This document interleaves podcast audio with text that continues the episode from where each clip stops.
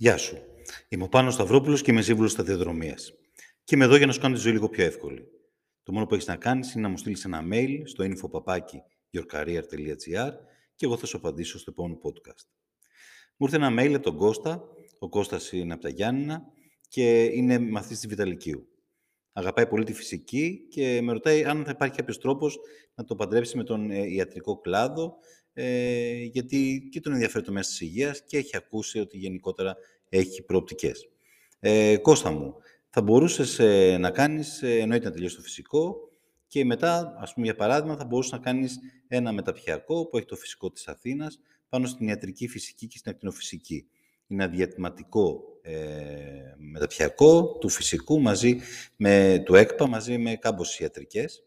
Ε, είναι μια ειδικότητα ε, ο φυσικός ε, ιατρικής, η οποία είναι απαραίτητη σε όλα τα κέντρα ε, που λειτουργούν τα ιατρικά εργαστήρια, οι οντιζουσών ακτινοβολιών, δηλαδή ακτιοδιαγνωστικά, ακτινοθεραπευτικά.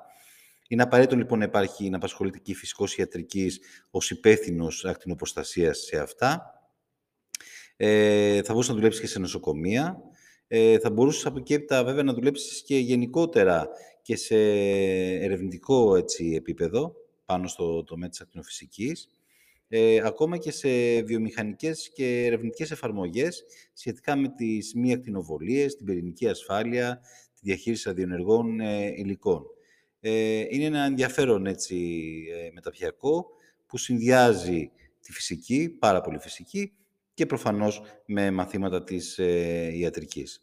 Ε, νομίζω έχεις μέλλον ακόμα. Αν σ' αρέσει η φυσική, σπουδάζεις φυσική, μπορεί να βρεις και κάτι άλλο στην πορεία. Αν δεις ότι συνεχίζεις να θες να τα παντρέψεις, τότε νομίζω είναι ένας δρόμος ε, εφικτός.